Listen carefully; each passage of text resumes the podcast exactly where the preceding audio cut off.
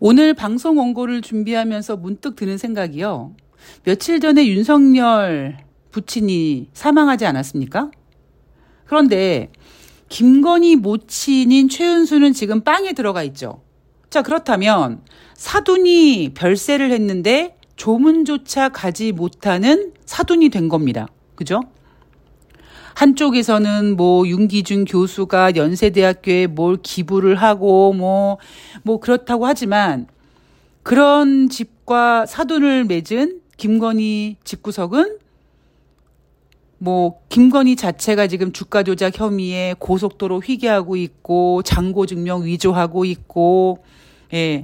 정말 콩가루 집구석이네요. 한쪽 집안은 뭐 교수 집안이고 어쩌고 하는데 한쪽 집안은 완전히 사기꾼 집단.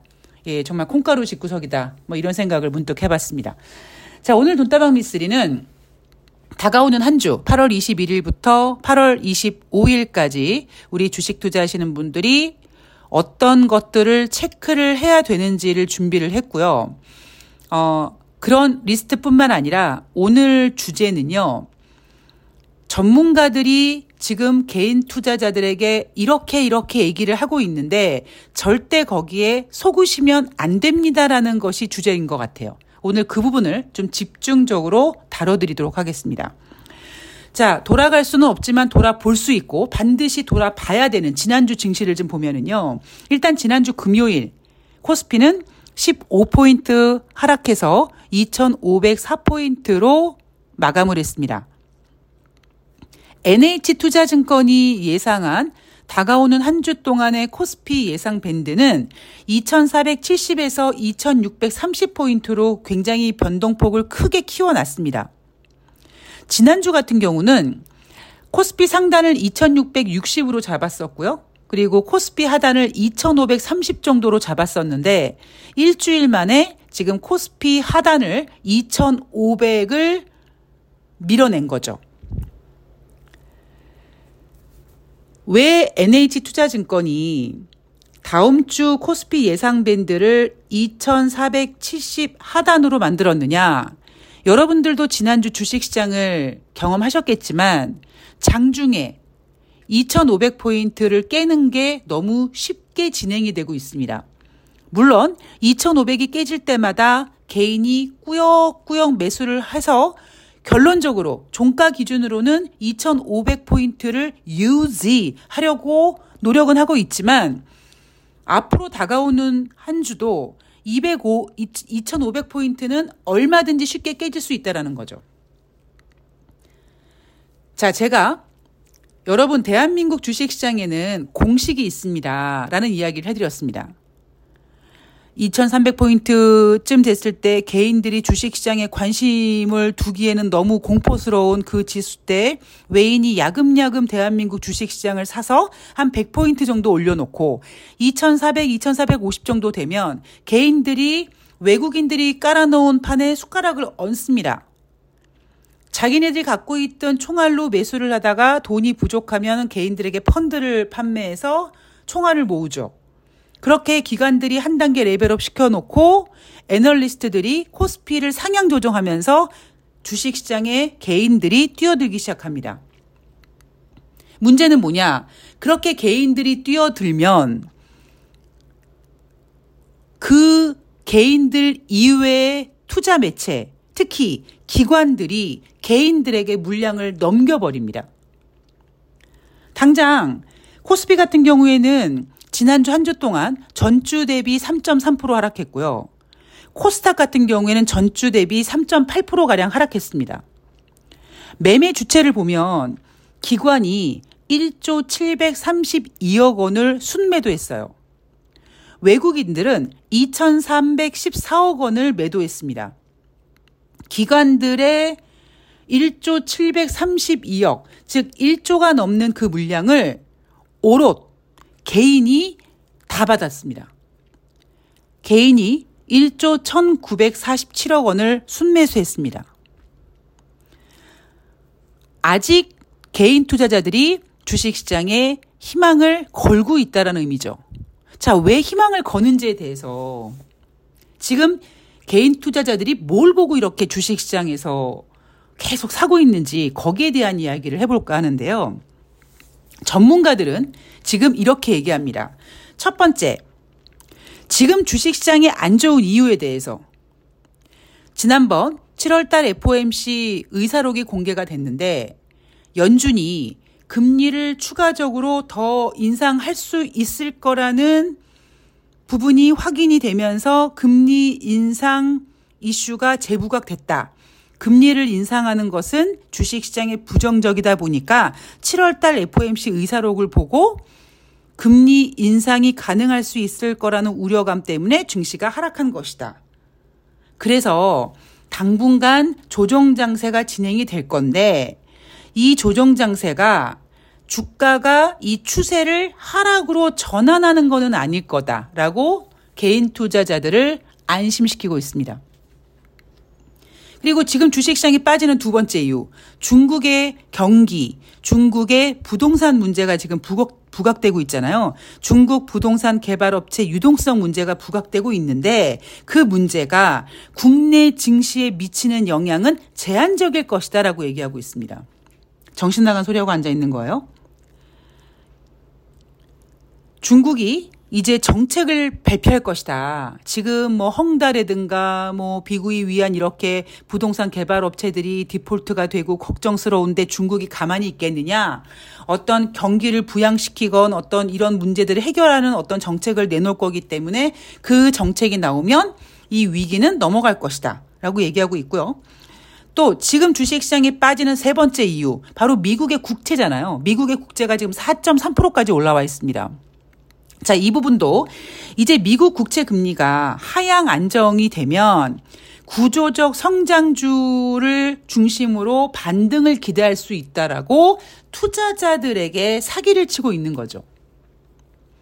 그래서 개인들이 지금 주식시장을 떠나지 못하고 오히려 발을 더 깊이 담그고 있습니다. 그런데 신기하잖아요, 여러분.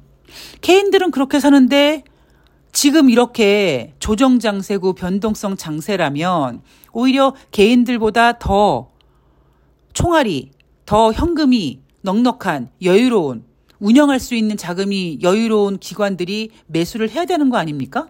그런데 전문가들이 이렇게 투자자들에게 괜찮을 거예요. 뭐 중국의 문제가 한국 증시에 미치는 영향은 제한적일 거라고 막 얘기를 해놓고는 기관들은 매도합니다. 제가 주식시장에 개인 투자자들이 뛰어들면 주식시장이 망가진다고 하는 이유가 바로 이런 거예요. 개인 투자자들이 이 주식시장 판을 알고 뛰어들면은 문제가 없어요. 뭐 제가 늘 말씀드리지만 지혜로운 투자자 한 명은요. 웬만한 허접하고 무능한 기관 펀드 매니저라든가 외인들보다도 훨씬 더 매매를 잘합니다. 단지 외인이나 기관이 개인보다 유리한 건 뭐냐면 자금이 좀 덩어리로 크게 움직인다라는 거. 그리고 뭐 정보를 조금 뭐 빨리 안 되는 거? 그런데 결국 그 정보라는 것도요. 저는 미쓰리 주식시장에서 정보가 중요해, 돈의 덩어리가 중요해, 그러면 저는 돈의 덩어리라고 생각을 합니다. 개인 투자자들이 매번 주식시장에서 실패하면서 아유 나는 그냥 한낱 개미라서 내가 뭐 정보력도 없고 돈도 없고 그래서 나는 주식으로 돈을 못 버는 거야라고 핑계를 대시지만 그거는 진짜 핑계인 거예요. 단지 문제가 뭐냐? 지금 개인 투자자들이 뛰어들고 있는 이 대한민국 주식시장의 색깔이 검정색인지 하얀색인지 회색인지 분홍색인지 초록색인지 파란색인지를 알아야 되는데 그거를 알지 못한 상태에서 일단 뛰어들었고 그 뛰어든 코스피 밴드 때가 2600포인트였단 말이에요. 얼마 전까지만 해도 2650까지 갔었고 2650 이상, 2670까지 갔었습니다. 그때도 역시 개인들이 매수를 했습니다. 그런데 지금 장중에 2,500포인트가 허무하게 깨지는 분위기가 연속이 되고 있잖아요. 그러면은 2,600포인트에 샀던 사람들이, 어, 이 시장판이 뭔가 좀 바뀌나? 이런 분위기를 감지를 해야 되는데, 전문가들이 이렇게, 아니야, 괜찮아. 지금 주식 빠지는 거, 미국 경제가 괜찮은데, 지난번 7월달 FOMC 회의에서 금리 추가로 인상한다 그래서 야 금리 추가 인상한다라는 거 경기 지표가 좋아서 미국 경기가 괜찮아서 그렇게 얘기할 수 있는 거야. 미국 경제 괜찮잖아. 아, 중국이 걱정되는구나. 아, 중국 부동산 그거 문제? 아, 대한민국 주식 시장에 영향 제한적일 거야. 그리고 중국이 정책 내놓으면 그 문제 딱 해결돼. 미국의 국채 문제 걱정된다고? 아, 그것도 이제 안정될 거야. 이렇게 주식 시장의 판을, 주식 시장의 색깔을 제대로 전달을 하지 않기 때문에 개인들이 매번 당하는 겁니다. 제가 항상 말씀드리지만 저는 주식 시장에 발을 담근 다음부터 한 번도 주식 시장을 떠난 적이 없단 말이에요. 그래서 미쓰리가 20년 넘게 이 주식 시장에서 발을 빼지 않고 계속 지켜본 결과 정말 3,000포인트 넘게 가는 그런 유동성 호황 장세도 받고 코스피 1,000포인트 이하일 때 막 300포인트만 이때도 있었단 말이에요. 그러면 미쓰리는 뭐 3,000포인트 갔을 때 돈을 잘 벌고 1,000포인트 미만이었을 때 돈을 못 벌었냐? 아니라고 말씀드렸죠. 오히려 저 같은 경우엔 주식시장이 안 좋을 때 더 돈을 벌 수 있는 매매 기법을 갖고 있는 데다가 제가 그렇게 매매 기법을 만든 이유가 뭐냐면 주식시장에서 그냥 우르르 몰려와가지고 그냥 운 좋게 한탕하고 나가고 이런 게 아니라 저는 주식을 즐기면서 꾸준히 주식 시장이 좋든 말든 그냥 내 매매 원칙에 맞춰서 그냥 돈을 벌겠다. 주식을 즐겁게 매매하면서 놀이처럼 생각한다. 그렇기 때문에 주식 시장이 좋든 말든 돈을 벌 수 있는 매매 원칙을 만들어야 된다라고 말씀을 드리지 않습니까? 뭐 여하튼 다시 주식 이야기로 돌아가면 전문가들은 지금 개인 투자자들에게 지금 2600포인트가 이탈됐고 2500포인트가 이탈됐지만 괜찮아. 떠나지 마. 떠나지 마. 이러고 개인 투자자들의 바지가랭이를 붙잡고 있는 겁니다. 자, 코스피 예상치 변화를 보면은요, 지금 아직 현재까지는요, 증권사들이 올해 예상했던 전망치 코스피 밴드를 크게 변화시키지 않았어요.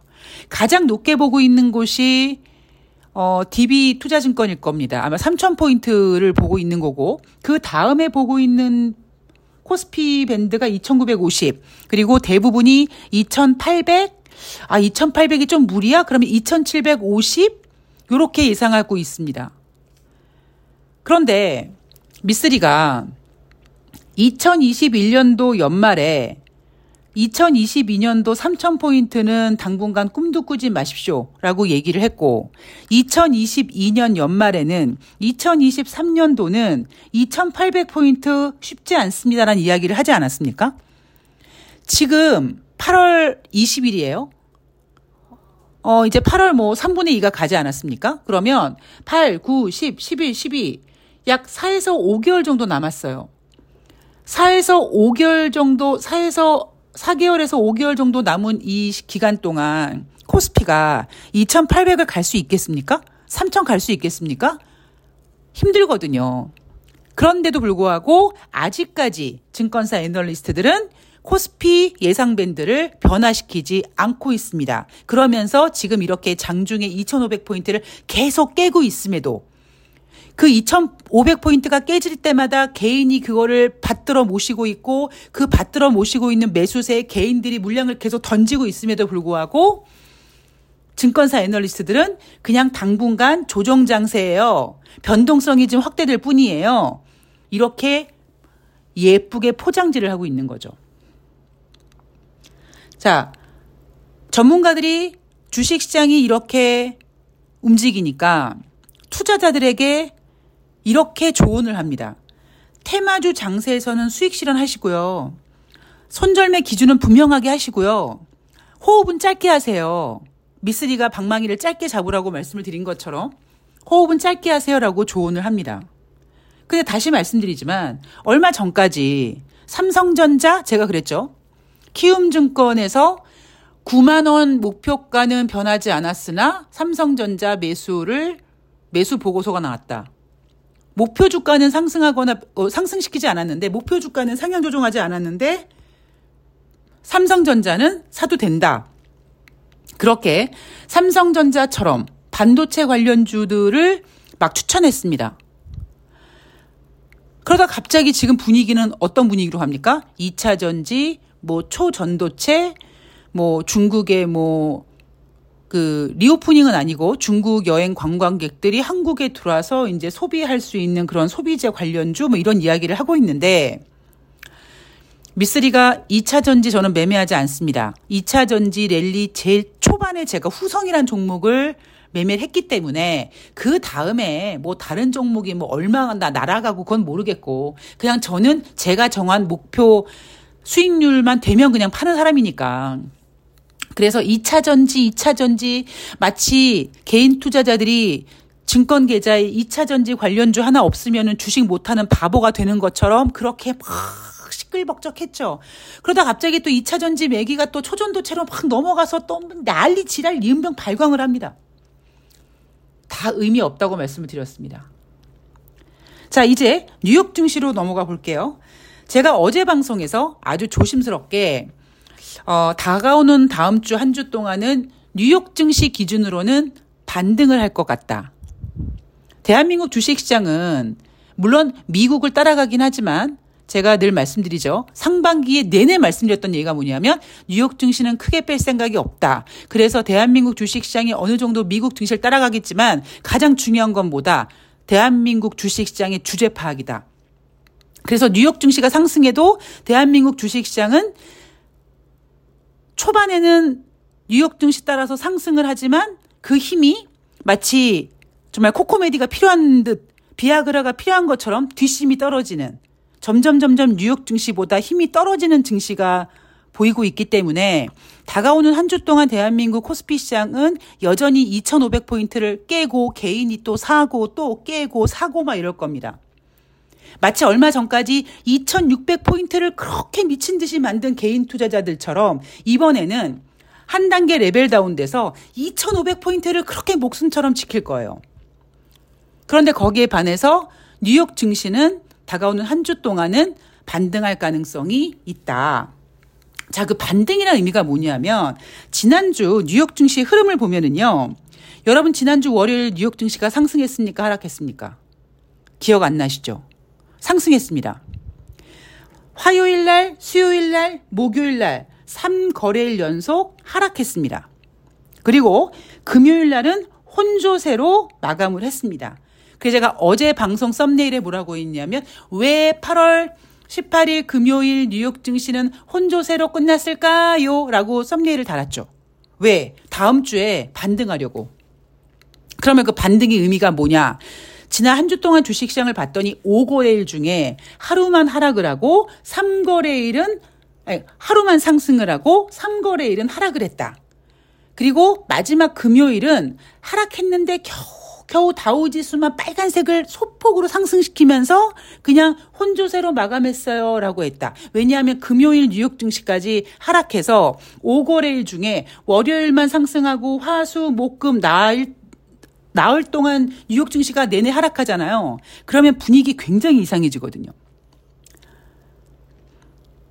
그래서 여러분들은 제가 돌아갈 수는 없지만 돌아볼 수는 있고 돌아봐야 된다라는 게 뭐냐면 어차피 경제가 흐름인 것처럼 주식시장도 흐름이니까 최소한 지난주 뉴욕 증시가 아 올랐다 빠졌다 빠졌다 빠졌다 혼조세 이런 흐름을 리듬 타듯이 여러분들께서 익히셔야 돼요. 그래야지 그 전체적인 분위기, 지난주 전체적인 분위기가 조금 가라앉았다면 인생이나 주식이나 한쪽 방향으로 가는 게 없는 것처럼 아, 다가오는 한 주 동안은 좀 반등할겠구나. 그럼 우리는 이제 드디어 주식에서 가장 중요한 포인트. 반등은 할 것 같은데 그러면 뭘로 반등시킬까? 제가 그랬죠. 주식이 상승하면 뭐 때문에 상승했다가 아니라 상승을 시킬 건데 과연 그 상승시킬 재료를 뭘로 쓸까? 증시가 하락하면 뭐 때문에 하락했다가 아니라 증시는 하락할 건데 과연 어떤 재료를 갖다 쓸까? 이 관점이 주식 시장에서 돈을 벌 수 있느냐, 벌지 못하느냐를 완전 가름맛 타듯이 갈라주게 하는 아주 중요한 포인트입니다. 여러분들 중에서 아 미쓰리 이게 다 그 소리가 그 소리 아니야? 완전 다른 얘기거든요. 그래서 미쓰리는 지금 다음 주에 뉴욕 증시는 아마 반등할 겁니다. 그러면 반등이란 그림을 그려놓고 어떤 재료를 쓸 것이냐 이제 찾아봐야죠. 자 경제 지표를 보면은요. 월요일 날은 중국에서 대출 우대 금리를 결정하는데 지금 분위기는 글쎄요. 인하할 가능성이 클까요? 아니면은 동결할 가능성이 클까요? 뭐 금리를 결정하면서 뭔가 시장에 주는 메시지가 이 문제를 해결하려고 뭔가 이렇게 한다 그랬을 때는 어 중국이 뭔가 경기 부양 의지가 있다. 뭐 이렇게 예, 생각하면서 증시가 좀 꿈틀꿈틀 좋게 움직이겠죠. 자, 화요일 날은요, 7월달 기존 주택 판매가 발표가 됩니다. 그리고 8월달 리치먼드 연방은행 제조업 지수가 발표가 되는데, 17일 날 필라델피아 연방은행 제조업 지수가 12개월 만에 플러스로 반전냈죠. 그럼 과연 다가오는 한 주 동안 뉴욕 증시가 반등했을 때 어떤 재료가 쓰일 것인가? 중국이 뭐 어떤 경기 부양책이 내놓으면서 뉴욕 증시에서 중국 경기에 대한 우려감이 해소됐다 그래서 반등할 건지 아니면 리치먼드 연방은행 제조업 지수가 좀 잘 나와서 지난번에 필라델피아 연방은행 지수도 12개월 만에 플러스 됐는데 어 미국 경제 괜찮은가 봐. 이렇게 해석을 할지 아니면 수요일 날 신규 주택 판매가 발표가 되고요. 그리고 8월 달 S&P 글로벌 마켓에서 발표하는 제조업 서비스업 PMI 지표가 발표가 되는데 요게 막 기준선 50 이상으로 잘 나와서 어이구 미국 경기 연착륙 가능하네 이렇게 해석해서 반등시킬지 아니면 23일 날 이 신규 주택 판매 8월 달 S&P 글로벌 마켓 제조업 서비스업 PMI 지표가 발표되는 날 엔비디아 실적이 발표가 되는데 엔비디아 실적이 눈높이를 더럽게 낮춰 놓은 것에 비해서 잘 나왔다라고 포장해서 뉴욕 증시 상승의 이유를 붙일지. 자, 24일 목요일은요. 7월달 내구재 수주가 발표가 되고 8월달 미국의 캔자스 시티 연방은행 제조업 활동 지수가 발표가 됩니다. 그리고 주간 신규 실업수당 청구 건수가 발표가 되죠. 자, 25일 날 제롬 파월 잭슨홀 미팅 연설이 있죠. 제가 이거 큰 의미 둘 필요가 없다라고 말씀드렸습니다. 제롬 파월 연준 의장은 뻔한 얘기 할 거예요. 밥 먹으면 똥 싼다 이런 얘기 할 겁니다. 지금 미국 경제 괜찮고 근데 인플레이션 잡아야 되고 금리 인상 가능성 열어놨고 약간 우려되는 점은 뭐 중국이라든가 이런 점이 우려되고 있어서 계속 모니터링 하고 있다. 뭐 이런 이런 이런 이런 그 뻔한 얘기 할 거고요. 자, 마지막으로 17일 기준으로 대한민국 주식시장에서 신용거래 융자, 즉 개인 투자자들의 신용거래가 20조 5,570억 원으로 올해 최대라고 합니다. 얼마 전에 제가 이 신용융자 거래 한번 체크해 드렸을 때가 20조 초반이었어요. 근데 다시 지금 그 기록을 갈아치웠습니다. 제가 그랬죠? 신용융자 기록 한 22, 22조, 23조 정도 되면 요거 분명 문제가 됩니다. 자, 그런데 왜 이렇게 개인들이 지금 미친 듯이 주식을 사고 있느냐. 예를 들면 2차 전지 같은 경우에는 저 같은 경우에는 아예 초반에 초창기에 미쓰리가 백전백승하는 후성이라는 종목을 사서 이벤트 하시는 분들과 함께 이익 실현하고 나와서 그 다음부터 2차 전지가 뭐 날라가든 뭐, 뭐 넘어가든 뭐 뛰어가든 관심 없고 그냥 지우고 있었는데 개인 투자자들은 어 하다가 2차 전지가 많이 올라갔는데 아 초반에는 따라 샀는데 더 가고 나는 근데 못 사고 이미 산 사람은 좀 더 사고 싶고 못 산 사람은 사고 싶고 뭐 이런 미련을 갖고 있다 보니까 2차 전지 매수 기회를 놓친 다음에 오, 나 못 샀는데 옌병할 2차 전지 계속 올라가네. 어떻게 어떻게 하고 있는데 이걸 지켜본 투자자들이 최근에 주식시장이 빠지니까 그때 못 샀던 한풀이 매수를 지금 하고 있는 거죠. 그걸 전문 용어로 포머성 매수라고 하죠. 제가 포머성 매수세 이거 되게 조심해야 된다고 말씀을 드렸습니다. 지금 개인들이 왜 주식을 이렇게 사는지, 누가 이렇게 개인들에게 주식을 권유하는지에 대해서 오늘 집중적으로 이야기를 해 봤습니다. 어, 저는 어 제가 요즘에 뭐 다른 경제 방송이라든가 뭐 다른 증권 전문가 요즘에 누가 유명하고 뭐 누가 잘 맞히고 관심을 모니터링도 안 해요. 그냥 오로지 그냥 제가 보고 있는 시황, 제가 제가 보고 있는 이슈, 제가 보고 있는 부분만 중심적으로 다루는데요. 가장 중요한 거는 어 저는 지금까지 봤을 때 그렇게 유능한 게 전문가들을 보지 못했습니다. 오히려 진짜 유능한, 진짜 고수인 사람들은 그렇게 수면 위로 올라와서 카메라 앞에서 떠들어서 막 이렇게 하는 게 아니라 조용히 숨어서 자기 매매를 한다고 말씀을 드렸죠. 왜? 어차피 개인 투자자들은 못 알아먹어. 그렇게 개인 투자자들 이렇게 해봤자 괜히 힘들고 기운 빠져. 그냥 내 돈으로 내가 주식 해서 돈 벌면 돼. 이런 생각을 하기 때문이다. 그래서 전문가는 없다. 여러분들이 스스로 현명한 지혜로운 전문가가 돼야 된다. 투자자가 돼야 된다라는 것이 돈다방 미스리의 컨셉이라고 말씀을 드렸습니다. 자, 다가오는 한 주 또 꼼꼼히 잘 챙길 거고요. 남은 휴일 잘 보내실 거고요. 저는 내일 월요일 5시에 새날에서 뵐게요. 고맙습니다.